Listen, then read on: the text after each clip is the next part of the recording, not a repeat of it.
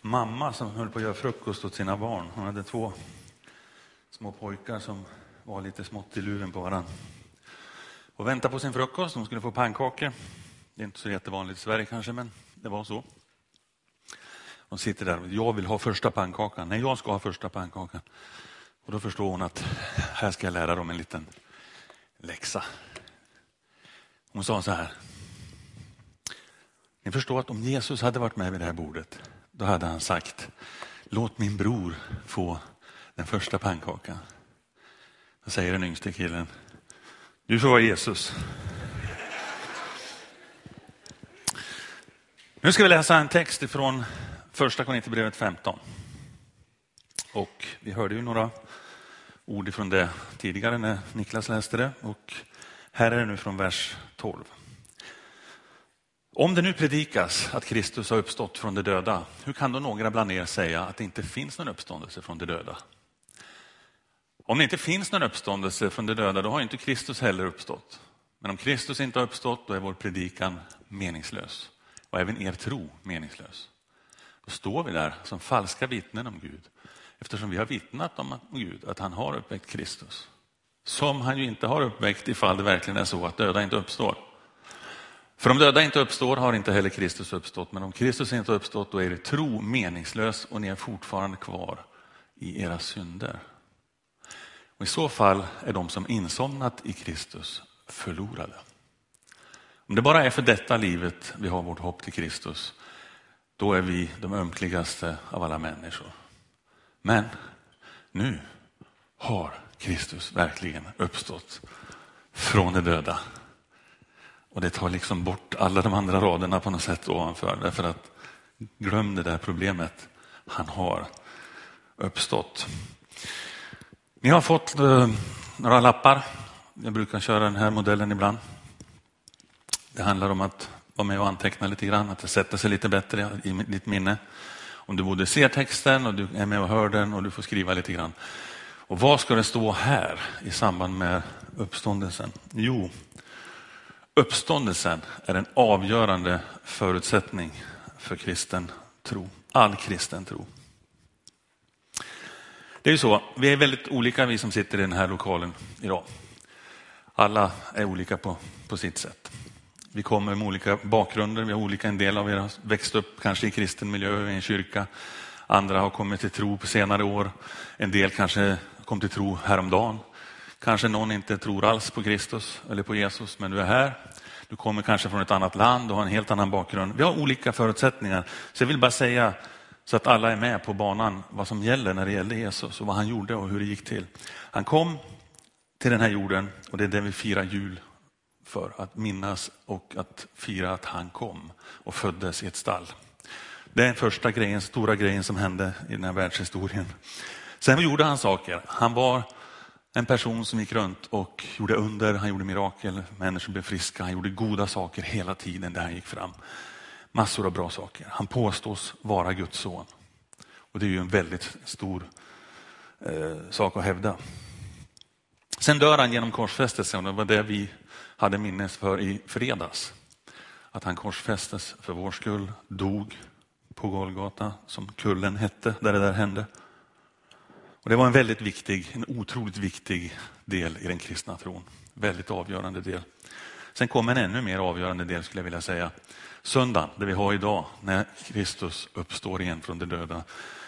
Eh, för det som händer då är att han vinner en fullständig seger över all död, över all ondska. Och vi kommer tillbaka till det lite grann. Det finns flera tusen kyrkor i Sverige. Jag vet inte hur många, men jag vet att det finns över 3000 som bara är inom Svenska kyrkans häng, så att säga, i deras rörelse. Sen finns det en massa andra också, så det finns tusentals kyrkor i det här landet. Och ingen av dem skulle finnas där om han inte hade uppstått. Även om han hade dött och det han hade gjort som var så gott, det hade inte gjort att det hade funnits några kyrkor här idag om han inte hade uppstått. För då hade det här dött bort på ett helt annat sätt än vad det nu har gjort. För det har det verkligen inte gjort. Det skulle inte finnas så många sjukhus i världen. Det finns massor av sjukhus som har uppstått som kristna har tagit initiativ till för att hjälpa andra människor. Massor, om vi tittar historiskt sett. Så är det så i jättemånga länder. Du skulle se stor skillnad. Hela världen är full av olika kopplingar till det här med att Jesus Kristus faktiskt uppstod. Till och med när du ska ansöka om ett pass eller eh, något annat, liksom att fylla i en ansökan om ett kontokort eller någonting. du ska fylla i liksom ditt personnummer och du skriver där 54 11 22. Eller något annat. 02 08 19. Jag vet inte hur gammal du är. Men till och med där är det faktiskt direkt kopplat till att Jesus uppstod. För vi börjar räkna tiden därifrån. Från Jesus, ja, hans födelse. Så utan honom och utan uppståndelsen hade inte ens det varit som det är. Nu är det inte så i riktigt hela världen. Det finns andra som använder sig av andra tideräkningar. Det gör det. Men eh, väldigt stor del av vår värld gör det. Och det skulle naturligtvis inte ha överlevt heller. Jag tänker på, jag såg en sajt eh, häromdagen på, på internet som heter Ateist, Ateist Sverige någonting. Jag kan tänka mig när de ska fylla till och med de måste ju faktiskt ta den förnedringen och fylla i. Liksom. Den här artikeln den la vi upp 2017 03 24. Ja, varför skrev du det numret? Ja, därför att han som du inte tror finns eh, har påverkat den här världen så mycket så att du måste skriva så. Annars fattar de inte vad du menar. Det är ganska häftigt. Vad var det som hände egentligen som gjorde allt det här? Vad var det som hände? Han uppstod. Kan vi säga det en gång till? Vad var det som hände? Bra. Jesus skrev inga böcker vad jag vet. Men det finns inget ämne som är så omskrivet och så många böcker som är skrivna om Jesus och följderna av det han gjorde. Jag vet inga byggnader han byggde, men det finns inga som är så dedikerade till honom så mycket som byggnader som har gjorts för hans skull. Både för hans minne men också för att kunna fira gudstjänst och annat. Tavlor, konst, statyer. Jag vet inte att han höll på med det heller, men det finns ju ingenting som är i närheten av att vara så populärt att skriva om, att måla och som genom tiderna har varit ett sånt fokus kring som just Jesus. Det hade aldrig hänt om han bara dog. Men vad var det som hände? Bra. Och då gjorde det en sån effekt. Ungefär år 33 någonstans där när Jesus var som mest igång och innan han dog precis. Så räknar man faktiskt inte med att det var fler lärjungar än 120 ungefär. I alla fall inte mer än 200. Det fanns folk, naturligtvis fler, som lyssnade på honom och hörde sådär, men som räknades som hans lärjungar. Någonstans där omkring. Året efter, när det hade gått ett år ungefär i Jerusalem, så säger man att de kristna var ungefär 20 000 året efter. Vad hände? Ja, ni blir tystare och tystare. Vad var det som hände? Just det, och det påverkade otroligt mycket. Idag så är vi inte 20 000. Idag är vi över 2 miljarder. Vi vet att vi är bortåt en 2,5 miljard någonstans som tror på Kristus och som står för honom. Vilken utveckling. Ingen organisation i världen kan mätas med den kristna församlingen. Ingen kommer att bestå som den kristna församlingen, som Kristi kropp. Det spelar ingen roll vad ditt företag heter, det spelar ingen roll vad kommunen har för namn eller någonting. De kommer inte att existera i all evighet. Men det kommer Guds församling att göra. Så det är väldigt väsentligt att du är med i Guds församling. Utan uppståndelsen så hade ju lärjungarna suttit kvar där skrämda på sitt rum där de var, där de höll till. De kanske hade börjat fiska igen eller gjort något annat. Men nu hände det någonting. Vad var det som hände? Just det. Och då hände det något mer. Vi är här nu då alltså på att uppståndelsen är en avgörande förutsättning för all kristen tro. Hur kan jag tro? Säger du kanske. Ja, hur kan du inte tro, säger jag då.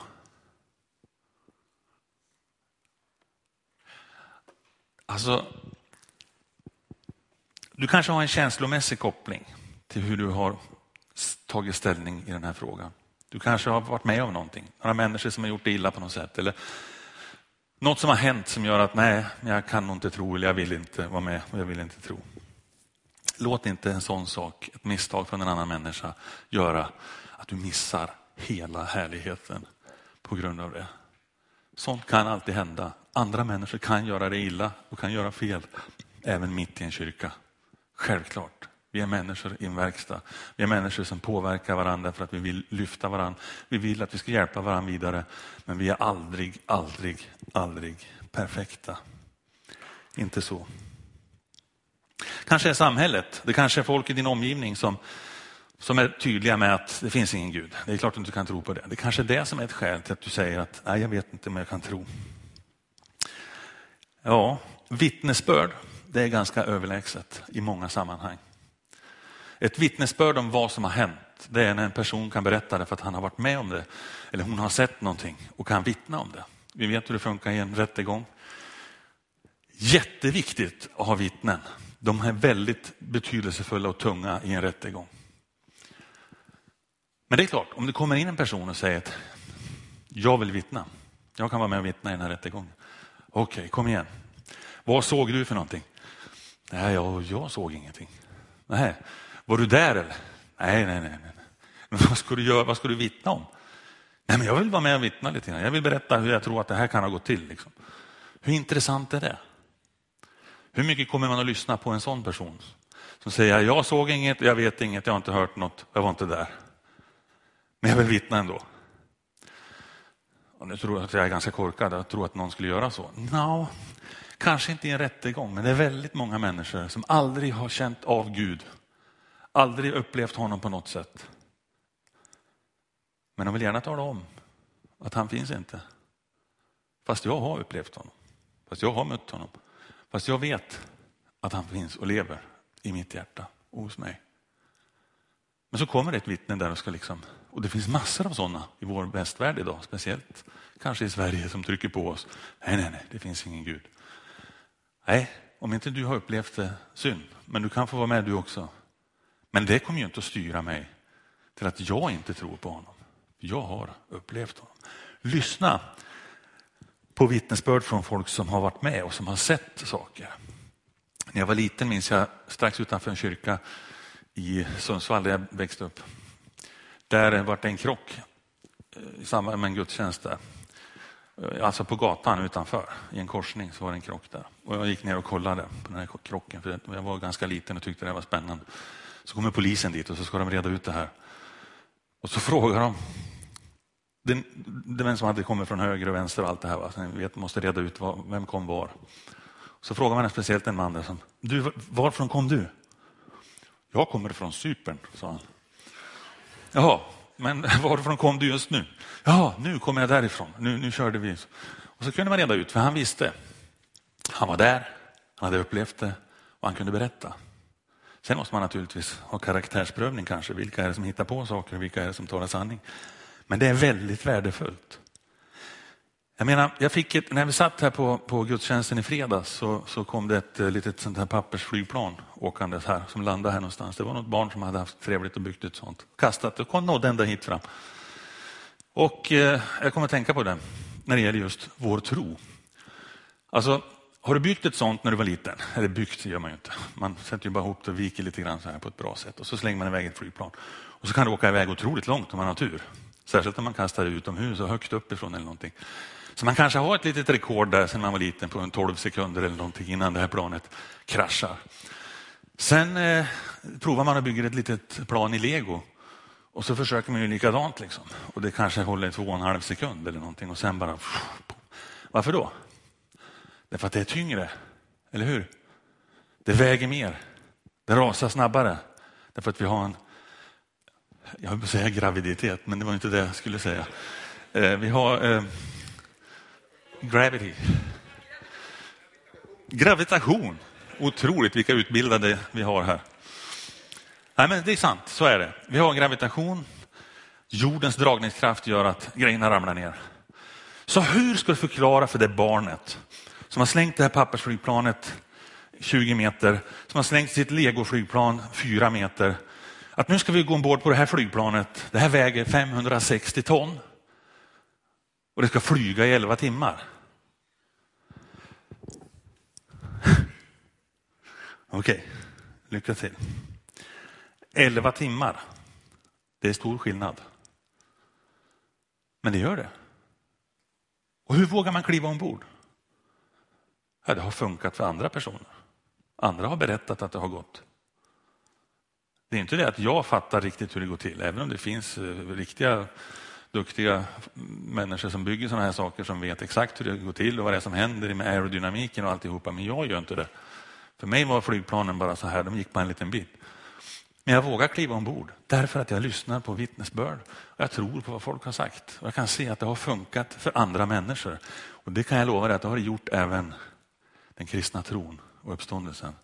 Över två miljarder människor säger att det funkar. Det måste gå att lyssna på faktiskt. Är det sunt förnuft som bromsar dig? Är det det att du känner att vetenskapen på något sätt är här och tron, ja, det är något som folk hittar på där. Så den kombinationen, den är inte riktigt verklig. Alltså det är inte så att vetenskapen är här och tron är där nere, inte i min värld. Visst, jag har världens respekt för de som är forskare och som är vetenskapsmän och, och kvinnor och annat. Men, ja, män eller kvinnor, inte annat. Men eh, de har jag respekt för och jag menar det finns mycket att hämta ur vetenskapen. Självklart. Men den säger faktiskt inte emot Bibeln någonstans. Det är ganska otroligt att en sån gammal bok inte någonstans hävdar saker som man sen kan motbevisa. Det där, det där funkar inte, det där stämmer inte, det kan inte ha hänt. Den där platsen finns inte eller något sånt. Det finns inga sådana fel i Bibeln som någon har hittat än så länge när man har försökt. Har ni varit i Paris någon gång? Är det någon som har varit i Paris? Ja. Och förbi något som heter Louvren. Ja, där nere, vet ni vad det finns där? Jag vet inte om ni var inne i den avdelningen, men det finns en avdelning där som har böcker som är otroligt ointressanta. Finns det något värre än en vetenskapsbok eller en, en, en forskarbok liksom som talar om några sanningar som är häftiga men som är förlegad och motbevisad? Vad ska du ha den boken till? Obsolete science finns det hyllmeter med där borta. Vet ni hur många meter det finns med bara utgången och förlegad vetenskap? Nej, det vet ni inte. Det är ingen som vet det. Nej, då ska jag tala om det för er. Om det inte är längre idag. Det är alltså 5,6 kilometer med sådana böcker som inte längre gäller därför att man har kommit på nya saker inom vetenskapen. Så de är så gamla så de är, kallas för obsolete science. Alltså om Usain Bolt skulle springa så snabbt som han springer på 10 sekunder ungefär, 100 meter och hålla den hastigheten så skulle han få hålla på i typ 10 minuter. Då har han sprungit förbi alla de här böckerna som står där. Helt sjukt. Fatta vad mycket det finns som man har fått ändra på. Men som man under en viss period trodde på och sa, så här är det. Det här har vi kommit fram till nu, så här är det. Fortfarande har ingen motbevisat det Bibeln säger, fast det bygger på tro på ett annat sätt. Vetenskapen kan man ju för sig då frågasätta, hur mycket visste man det här eftersom man ändrade sig efter ett tag. Jag såg nu på en bok, jag minns jag jämför med mina egna skolböcker, massa grejer som är helt annorlunda idag. Och det vi fick veta när vi stod, satt i den där skolbänken, det var så här är det, det här har man kommit fram till. Och det finns bevis för det. Ja, hur länge höll de? Sen, återigen, jag måste styrka upp det, för nu låter jag lite raljant här, men jag har full respekt ändå för vetenskapen. Den är viktig och den gör många bra saker, men den kan väldigt ofta gå tydligt hand i hand även med Guds tron. Till och med en bok som kom ut 1861 som hette, som, det var kanske inte en bok, det var ett litet häfte bara, men som hette 51 odiskuterbara, odiskutabla heter det väl, bevis på att Bibeln har fel. 51 bevis hade de och så räknade de upp de här 51 bevisen. Den boken står ju också i de här hyllorna nu. För att, alltså alla de 51 grejerna är motbevisade av forskarna själva. Så den gäller inte längre heller. Intressant. Okej, okay. en grej till. Det här känner en del av er igen som kan ha gått alfa. Vi lär oss i skolan att Caesar han krigade mot gallerna. Det är inte bara Asterix och de som pratar om det, utan det får vi lära oss. Och vi kan konstatera att eh, de skrevs, de skrifter som har hittats, de skrevs ungefär 58 till 50 före Kristus. De äldsta exemplaren som man har funnit är ungefär från 900 efter Kristus. Okej, okay? vad säger det här oss? Det säger att det är ungefär tusen år, nästan tusen år, 950 år ungefär, mellan det äldsta exemplaren man har hittat och när det verkligen skrevs. En rätt stor lucka. Hur många exemplar har man hittat? Ja, nio till tio. Den tionde är lite tveksam, men säg nio, säg tio då. Så har man hittat så många exemplar i utgrävningar eller vid andra tillfällen. då. Okej? Okay? Och det, det, läser vi alltså. Det lär vi oss att så här var det. Nya testamentet, det säger man ju däremot att det behöver ni inte tro på. Eh, det är folk som tror på det i kyrkan. Okej. Okay. Om vi ska använda oss av de vanliga vetenskapliga modellerna, hur man gör när man ska ta reda på om något är sant eller inte. Då, då gör man ju så här, då kollar man på de här bitarna. Och det skrevs ungefär 40 till 100 efter Kristus. Det äldsta exemplaren är från 130 efter, eller hela NT då från 350. Det är alltså mycket närmare mellan att det hände och de exemplar man har hittat. Hur många har man hittat då? Ja, det är lite mer än 9-10 stycken. Över 5 000 på grekiska, 10 000 på latin och 9 300 övriga språk. Kan ni fatta hur vi kan sitta med skolböcker som liksom säger att Caesar och gallerna, jajamän, det här är inget att tvivla på. Jesus korsfästelse och ja, han uppstod igen. Massa vittnen till det här. Nej, det här behöver inte folk tro på. Du får göra det om du vill, men, men det andra måste du tro på. Vad är logiken? Vad säger ni? Okej, okay, vi går vidare. Tvåan på ert papper, vid uppståndelsen. Eh, kommer ett lite konstigt uttryck här kanske, men vid uppståndelsen dör döden. Eller dog döden kan ni skriva om ni vill. För det är i princip vad som händer. Jesus dör ju i korsfästelsen. Vi vet att hans kropp begravs. Och där han har vunnit en seger först när han säger att det är fullbordat. Så har han vunnit en seger över ondskan och fienden. Ondskan, djävulen, Satan eller vilket namn eller ord du vill använda för det. Han besegras i det läget. Men man kan uppleva det som oavgjort så länge Jesus faktiskt är död och är borta från oss. Och säga liksom, okej, okay, hur går det här nu egentligen? Han vann på ett sätt, men samtidigt är ju Jesus död. Har jag lyckats döda Gud, då är det ju slut. Men vad händer? Vad var det som hände? Han uppstod. Och det ändrade på alltihop. Visst är det otroligt bra? Nej. Visst är det otroligt bra? Yes. Ni måste inte. Om du sitter och tycker, vad ska han hålla på att pressa mig till att säga saker och hålla med? Strunta i det bara. Du behöver inte alls hålla med. Du behöver inte säga saker på, på tvång här. Men om du vill får du gärna göra det. Okej? Okay? Eh, alltså många människor pratar om döden som det värsta de vet och det de är mest rädda för av allt. Det är den största rädslan jag har, det är att dö, säger en del människor. Sen vet jag att det finns en del, bland annat ungdomar, som av någon anledning, kan ni förklara det, säger att Nej, jag är mer rädd för att stå och tala inför människor än, än för döden. Okej. Okay. Jag är inte det, i alla fall inte nu. Jag är varken inte rädd för det ena eller andra i det här fallet, så det, det är lugnt. Men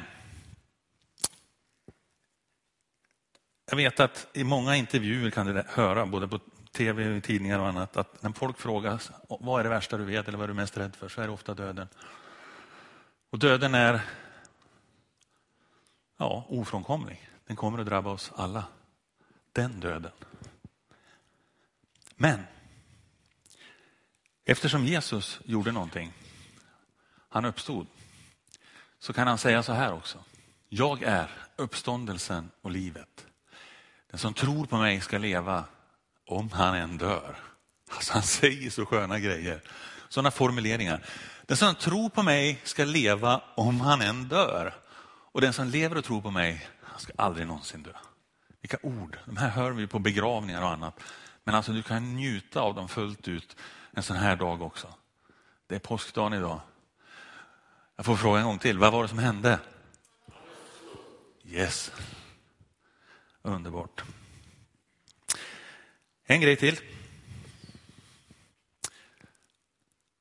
Han har tagit, vad kan det stå här? Synden och skulden. Vad är det för något? Vad är synden för något? Prata inte om synd. Det har vi, försökt få bort nu det här begreppet. Vi vill inte höra det ordet. Sorry, men eh, man kan inte ta bort något som finns där och som kommer att fortsätta att finnas där. Eh, jo, det finns en som kan ta bort den. Och Det är Jesus. Tack vare det han gjorde. Men vi kan inte ta bort begreppen och tro att liksom, ja, men det måste låta lite snällare nu. Eller, vi vill inte skambelägga folk på något sätt. Jag menar, kommer ni ihåg den här filmen Så som i himmelen? Den, den gjorde stor succé för många år sedan, kan ha varit 2004 eller något sånt där.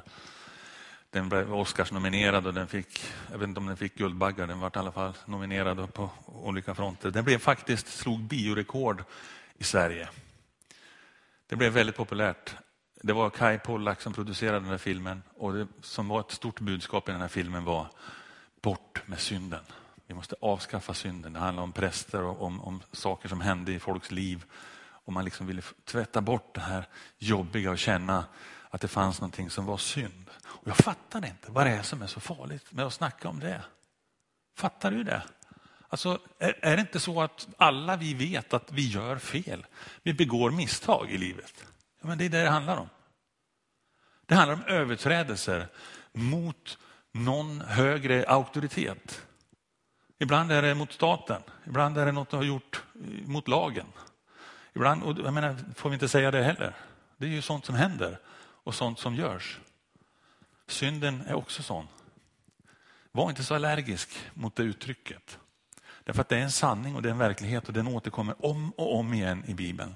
Både från Jesus men också från Paulus och från andra författare i Bibeln som nämner om synden. För den är verklig och den finns i människors liv. Men den ställer ju bara till med elände. Den är aldrig god. Den är aldrig positiv.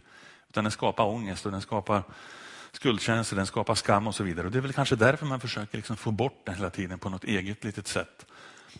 Men det går inte, det är bara Jesus som kan ta bort den.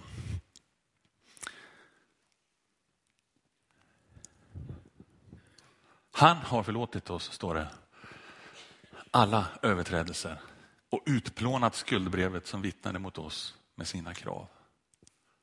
Det tog han bort genom att spika fast det på korset. Varför söker du den levande bland de döda? Och några berömda ord också från när Jesus uppstod. Och de är väldigt talande egentligen, för det är otroligt många människor i vår värld idag som söker en levande bland det döda eller bland det som är dött. Saker som man tror man ska finna liksom livet i, men det är det döda. Jesus, han är inte bland de döda längre. För vad var det som hände? Yes, en gång till. Nu läser vi också den här texten till sist. Jag förde vidare till er det allra viktigaste vad jag själv har tagit emot, att Kristus dog för våra synder enligt skrifterna, att han blev begravd, att han uppstod på tredje dagen enligt skrifterna och att han visade sig för Kefas och sedan för de tolv. Därefter visade han, han sig för mer än 500 bröder på samma gång. De flesta av dem lever än, även om några har insomnat. Sen visade han sig för Jakob och därefter för alla apostlarna. Allra sist visade han sig också för mig som för ett ofullgånget foster. Han är faktiskt inte helt komplett i sin lista och han säger inte att han är det heller för det finns fler som mötte honom och som han visade sig för, många fler. Och då är det inte så konstigt att kristendomen plötsligt tar en sån plats i vår värld. Därför att det här faktiskt hände. Därför att han uppstod. Om jag skulle säga, liksom, om, om, jag menar om ni har varit på, tänk lärjungarna som satt där uppe och, och liksom satt och sörjde och tänkte vad, vad, vad ska det här ta vägen? Och inte hade fattat riktigt att han skulle uppstå. Tänk när han kommer sen till dem. Ja, men vi satt ju åt med honom förut här. Men det är bara någon dag sedan så begravde vi faktiskt honom. Vi vet, vi såg hur han dog och vi vet att han var begravd. Och så kommer han in igen och vill vara med när vi sitter och käkar. Alltså, det är klart att man reagerar. Det är klart att man först måste tänka, nej men sluta, det måste vara något fel med det här. Är det sant? Liksom? Så förvåningen måste ha varit eh, otroligt stor. Och så springer man och kollar graven och man ser liksom att det här har faktiskt hänt. Jag menar om jag skulle säga att jag har sett, jag, jag, faktiskt, jag såg Elvis Presley här för, i Vara häromdagen. Jo visst, det är ingen som skulle göra annat än skratta åt det. Men alltså om det hade varit så, det här är ju en fantasi nu, men om det hade varit så att det plötsligt dyker upp 200 till som har sett samma person. Då måste man ju börja undra åtminstone och ta reda på, kan det här vara sant? Vi har över två miljarder som säger att vi tror på honom. Ta reda på du också om det är sant eller inte. Amen.